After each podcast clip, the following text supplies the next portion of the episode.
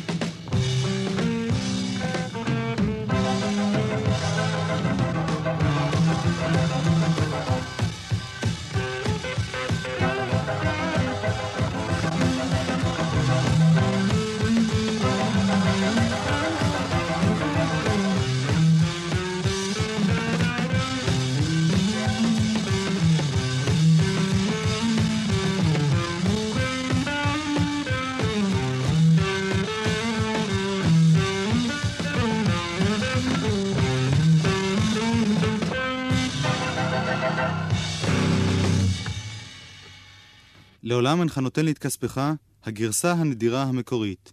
ואנחנו עם הרקע לשיר הזה.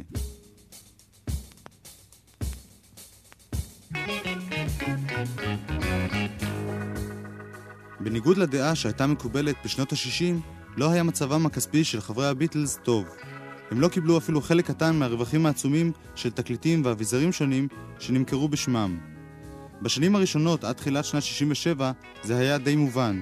כלהקה חדשה הם הוחתמו על חוזה רע מאוד מבחינתם, כשרק אחוז זעיר מהרווחים מגיע אליהם. ב-1967 חתמה חברת EMI חוזה חדש עם הביטלס, בתנאים משופרים, אך עדיין היו ג'ון פול, ג'ורג' ורינגו חברים זוטרים בין עושי הרווחים מאימפריית החיפושיות. הביטלס לא היו מיליונרים.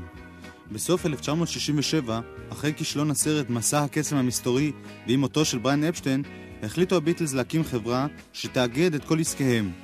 בתחילת 68 קמה החברה, אפל, תפוח, שבין חברות הבת שלה הייתה חברת תקליטים, חברת מולוט, חברת סרטים, חברת אלקטרוניקה ובוטיק. למרות ההתלהבות הראשונית מהרעיון, התאכזבו הביטלס מהר מאוד מהחברה שלהם. כל מחלקות אפל, פרט לחברת התקליטים, היו כישלון מוחלט. החברה הייתה מסורבלת מאוד, ופרנסה מאות חברים אוכלי חינם שבזבזו את כספיה בצורה היסטרית ממש. למרות מכירות התקליטים המצוינות, הגיעו חברי הביטלס, בעיקר ג'ורג' ורינגו, לסף פשיטת רגל.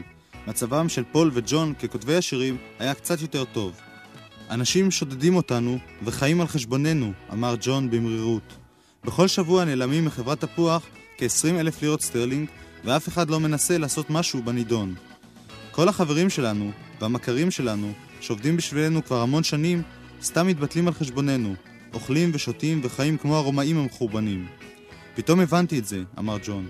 אם נמשיך להפסיד כסף בצורה כזו, נגיע למשבר רציני מאוד, בקרוב מאוד. המצב הזה שג'ון גילה בתחילת 69 הלך והחמיר. הפתרון של ג'ון היה לנסות ולפתור את הבעיות בעזרת אלן קליין, אליו נגיע בהמשך התוכנית היום. הפתרון של ג'ון לבעיות חברת תפוח הביא בסופו של דבר להתפרקות הביטלס.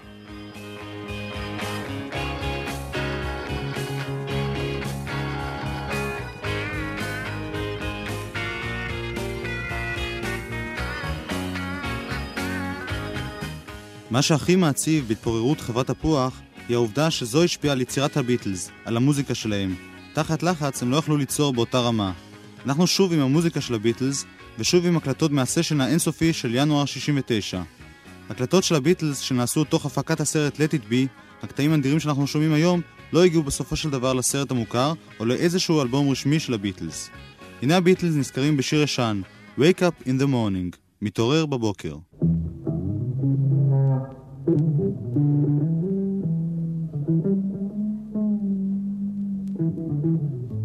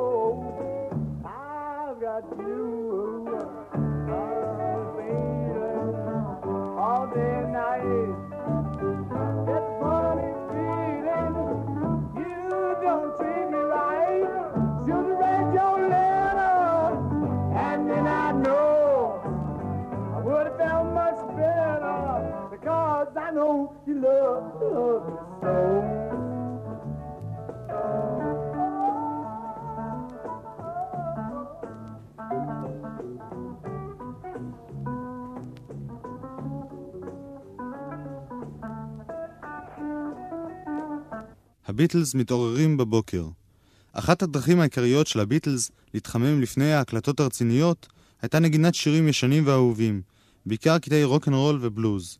נשמע עכשיו ברציפות ארבעה שירים כאלה: Tomorrow Never Comes, המחר לעולם לא מגיע, Won't you please say goodbye, האם לא תאמרים להתראות, Bring it on home to me, הביא זאת אליי הביתה, ו-Hitchhike, לתפוס טרמפים. I'll come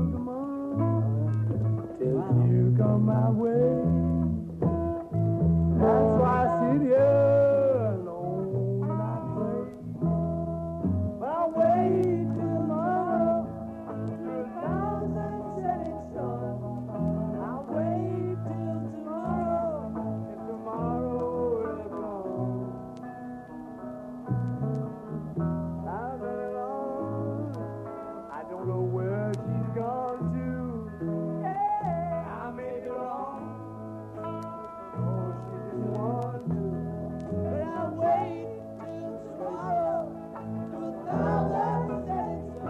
Float 41, take one.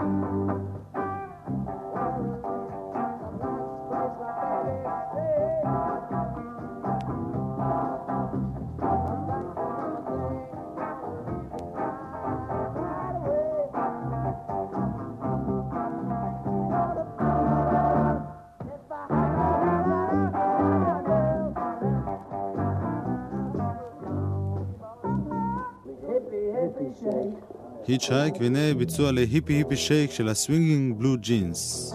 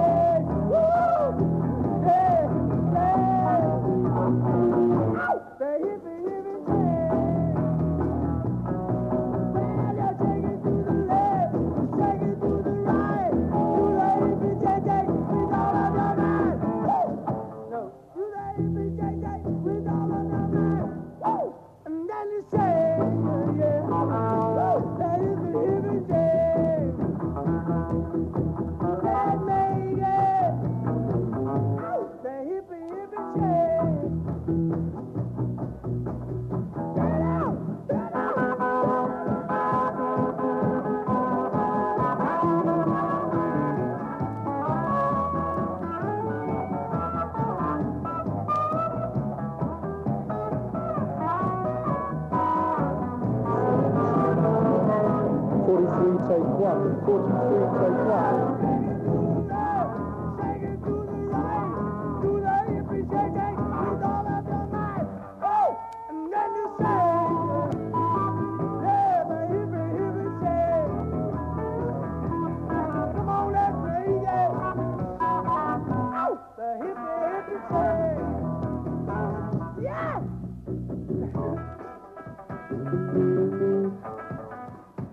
ההיפי היפי שייק. ונסיים בעוד קטע אחד מההקלטות הנדירות האלה,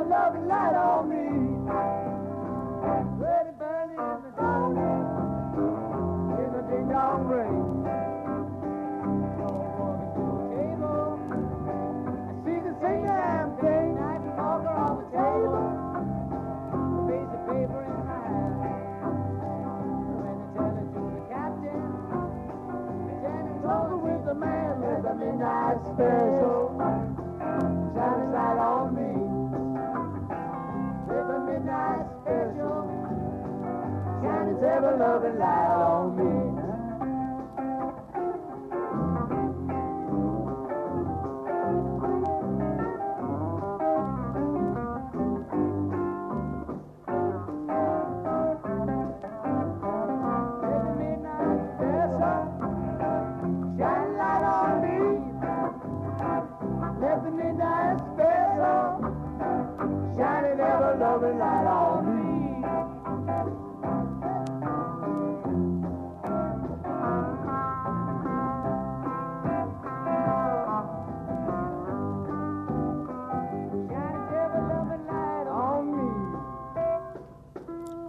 הביטלס בעיבוד שלהם לשיר העם Midnight Special.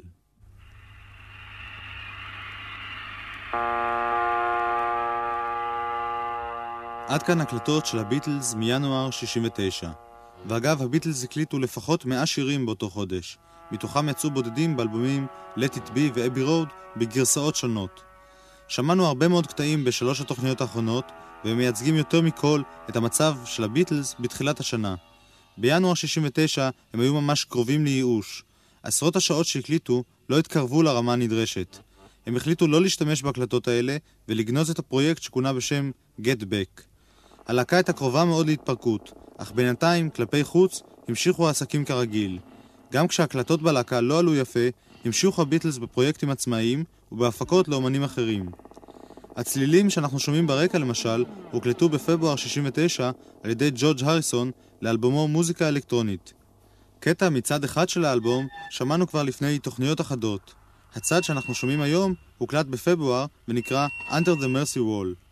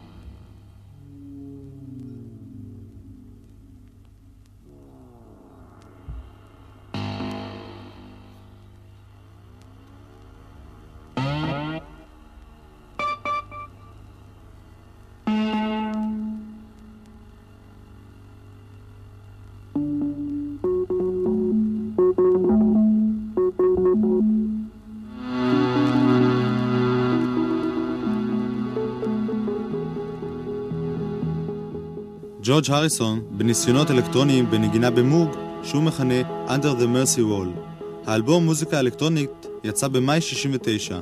בסוף פברואר יצא לאור האלבום Is This What You Want של ג'קי לומקס, בהפקתו של ג'ורג' הריסון. באותו חודש, פול מקארטני הפיק להיט של להקת הפורמוסט בשם רוזטה, וכן אלבום של מרי הופקין בשם Postcard, גלויה. אחד הקטעים באלבום הזה מעניין במיוחד. זהו שיר בשם המשחק, The Game, כתב והלחין אותו ג'ורג' מרטין, איבד והפיק פול מקארטני. המעגל כאילו נסגר. איש הביטלס מפיק שיר שכתב מפיק הביטלס, The Game.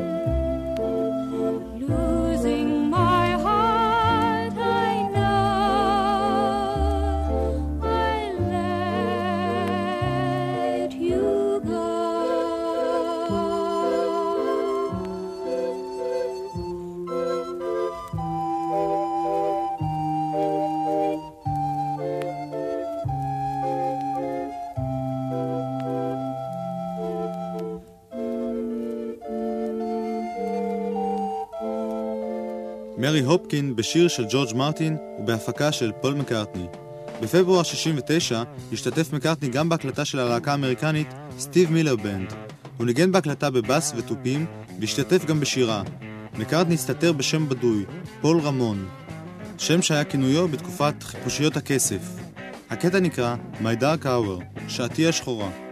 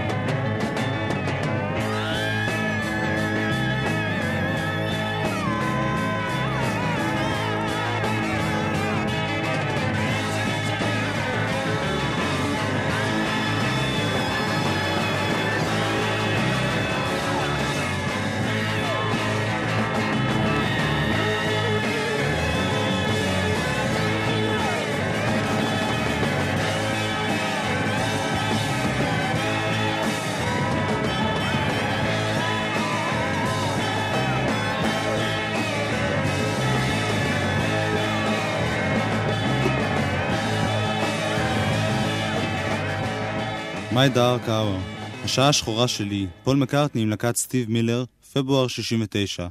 ואנחנו עם השעה השחורה של הביטלס עצמם.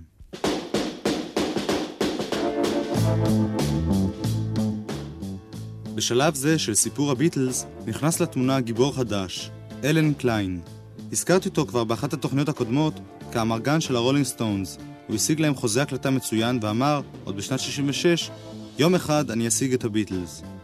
האמרגן היהודי הממולח נולד בניו ג'רסי ב-1931. את עסקיו בעולם הבידור החל באמצע שנות ה-50 עם בובי דארין, סטיב לורנס ואדי גורמה, סם קוק ואחרים. הוא היה ידוע כאמרגן המשיג לאמניו את התנאים הטובים ביותר, לא תמיד בדרכים כשרות. הקליינטים שלו ראו בו מעין רובין הוד. האנשים בצד השני של עסקי השעשועים קינאו בו ושנאו אותו. בשנות ה-60, כשהחלה בארצות הברית מתקפת הפופ הבריטי, טיפל אלן קליין שם באבנים המגלגלות, מתבודדי הרמן, החיות, דונובן, חמישיית דייב קלארק ואחרים. כולם היו הצלחות גדולות, אבל אף אחד לא הגיע לרמת ההצלחה של הביטלס. הם היו ונשארו המטרה העיקרית שלו. הביטלס שמעו לראשונה על אלן קליין ב-1966, מהאבנים המגלגלות. ג'ון לנון פגש אותו לראשונה, לרגעים ספורים, בדצמבר 68, במופע של הסטונס, בו השתתף עם יוקו. ההזדמנות של אלן קליין באה בינואר 69. ג'ון לנון גילה בריאיון עיתונאי שעסקי חברת תפוח מידרדרים, ואם הביטלס ימשיכו להפסיד כסף באותה מהירות, הם יפשטו את הרגל תוך שישה חודשים. קליין ניסה במשך זמן ארוך ליצור קשר עם הביטלס, אך הם היו עסוקים בהקלטות. בסופו של דבר נוצר קשר בינו ובינם כשג'ון החליט לבוא אליו, ללא שאר חברי הביטלס, להתייעצות כספית. ג'ון נדהם מהידע הרב של קליין בשירי הביטלס. הוא טען שקליין ידע בעל פה את כל שירי הביטלס, כמו מאות להיטים אחרים, הוא הבין את תוכנם כפי שאיש לא הבינם קודם. קליין הראה גם הבנה פנטסטית לבעיות הפנימיות בתוך הביטלס, וחווה של ג'ון גם בגלל סיפור ילדותו שהיה דומה מאוד לזה של ג'ון. ג'ון הוקסם מאלן קליין כל כך, שהחליט מיד, בפגישה הראשונה, להפוך אותו למנהל עסקיו. כאן החלו נוצרות הבעיות הרציניות ביותר בתולדות הביטלס, בעיות שהביאו בסופו של דבר לפירוק הלהקה. ג'ון בחר בקליין לנהל את העסקים שלו ושל יוקו, ואילו פול יצר קשר עוד קודם לכן עם אביה של חברתו לינדה איסטמן במטרה להפוך אותו למנהל עסקי הביטלס. ג'ורג' ורינגו נפגשו עם קליין זמן קצר לאחר פגישתו של ג'ון, והוקסמו גם הם מאישיותו. הם לא ראו בו מושיע כמו ג'ון, אך היו מוכנים להקשיב לו. פול לא היה מוכן כלל להתייחס אליו. הפשרה הראשונה שהושגה הייתה שאיסטמן וקליין יפעלו ביחד כיועצי חברת תפוח. האיסטמנים לא סמכו על הקשר עם קליין. הם טענו שהוא מושחת ורמאי, ושעומדות נגדו תביעות משפטיות רבות על רמאויות והעלמות מס. הם שכנעו את פול לא להסכים לקשר רציני איתו. ג'ון, ג'ורג' ורינגו, לעומת זאת, ראו בקליין אדם שינקה את כל הבלגן בתפוח ושיגרום להם לרווחים עצומים. המתחים בין קליין והאיסטמנים גברו, ובעקבותיהם גם המתחים בין חברי הלהקה.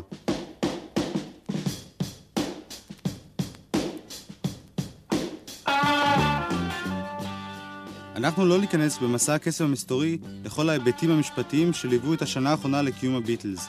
נעסוק בנושא הזה רק באופן כללי. פול מקארטני, למרות ההתנגדות שלו לאלן קליין, הניח לו לטפל בבעיות ספציפיות של הביטלס שהתעוררו בתחילת שנת 69, כמו למשל שחרור הביטלס מן החוזה עם משרד נמס, ושמירה על זכויות הלהקה כשדיק ג'יימס מכר את חלקו בחברת נורת'ון סונגס לחברת הטלוויזיה הבריטית ATV. ארבעת חברי הביטלס נאלצו לפתע להיות מעורבים בדיונים משפטיים ובפגישות עסקיות שנמשכו שבועות רבים במשך רוב שנת 69. הדבר ערער מאוד את היחסים ביניהם, ובסופו של דבר פירק את חברת תפוח, ומה שיותר מצער, את הביטלס עצמם. ב-8 במאי נחתם החוזה בין אלן קליין והביטלס. רק שלושה ביטלס חתמו עליו. פול עדיין סירב להפוך את קליין לאמרגנו, אך גם הוא חתם לבסוף על ההסכם, שהוא מוסיף סעיף מיוחד המתייחס גם לאיסטמנים. לאחר ימים אחדים עבר אלן קליין עם חברת אבקו שלו למשרדי אפל, והחל מכניס סדר בחברה כשהוא מפטר כמעט את כל העובדים וראשי המחלקות הקודמים. ביניהם פיטר אשר ורון קאס, שהיו אחראים על מכירת 16 מיליונים מתקליטי תפוח. גם זה לא עזר להם. אחרי סילוק האחראים, החל קליין מפרק מחלקות. כמעט לא הייתה אף חטיבה בתפוח שלא נסגרה או שונתה על ידו.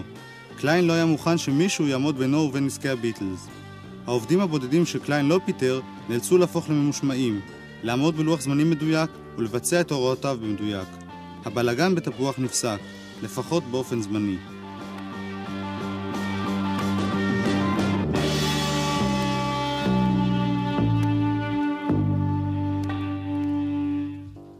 ואנחנו חוזרים אל הביטלס ולמוזיקה שהם הקליטו בפברואר 1969. אחרי הקטע האינסטרומנטלי הקצר שנשמע, יבואו השיר "שמרית הריקוד האחרון לי" ו"אל תאכזבי אותי", Don't let me down.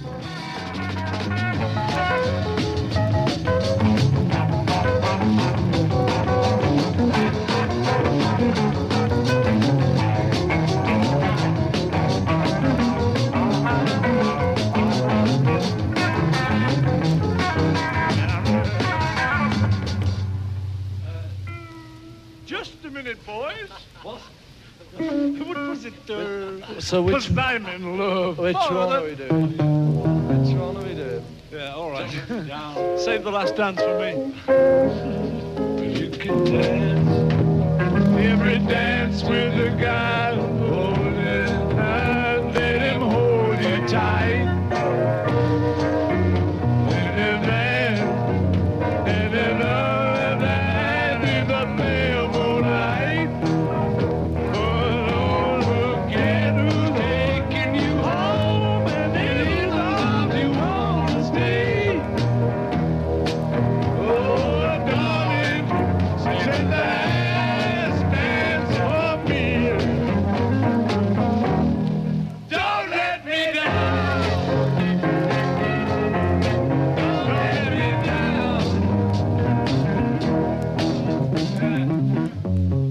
השיר הבא הופיע בסופו של דבר באלבום Let It Be. זהו שיר עממי שהביטלס הביאו איתם עוד מילדותם בליברפול. מגי מיי.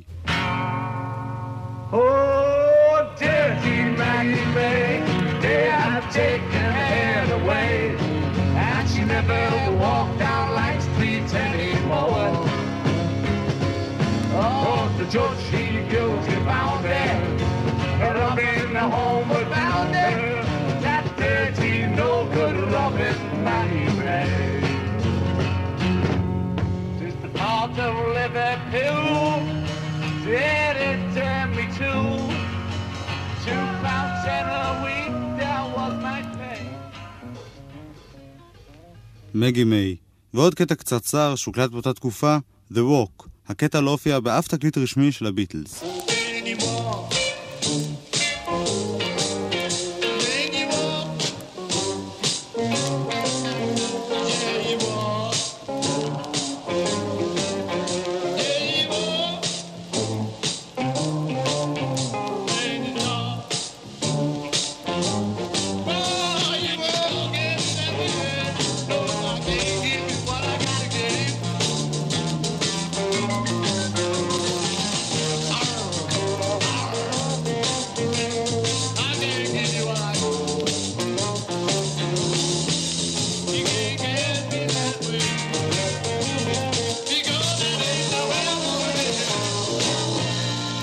The Walk, ההליכה. הקטע הבא מוכר יותר. זהו שיר חביב שכתב פול מקארטני. הוא התפרסם באלבום הסולו הראשון של מקארטני, וכאן הוא בגרסתו המקורית עם הביטלס. ג'ון לנון מלווה בשירה. ילד ושמו טדי, טדי בוי.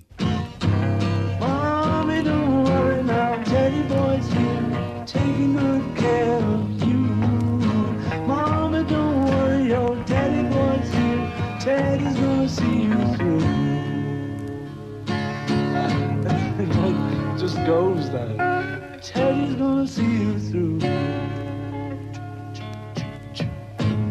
It's the story of a boy named Ted. If his mother said, Ted, he would.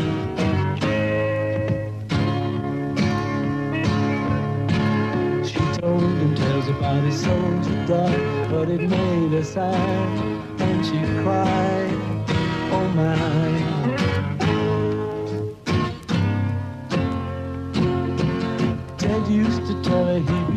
is good, and he knew he could, cause in his head he said, Mama, don't worry now, daddy boy's here, taking good care of you.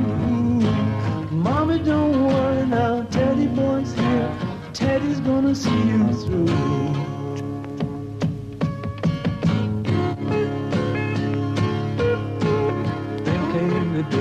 Found myself a man, daddy turned and ran, oh, far away, oh yeah.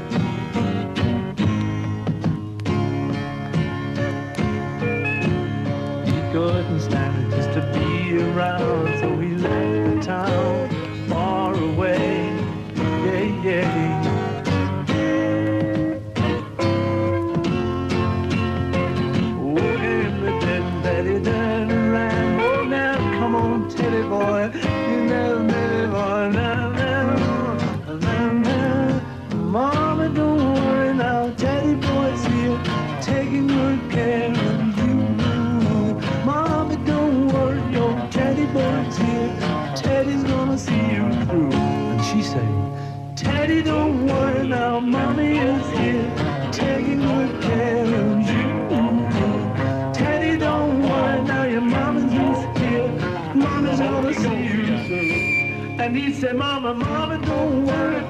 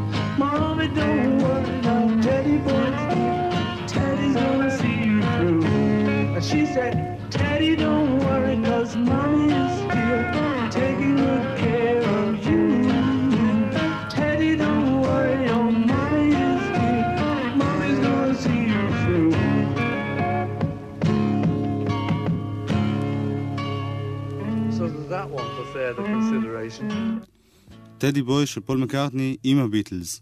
את התוכנית היום נסיים בעוד הקלטה נדירה אחת, שיר של ג'ון לנון שהוקלט באולפני אפל בתחילת מרץ 69.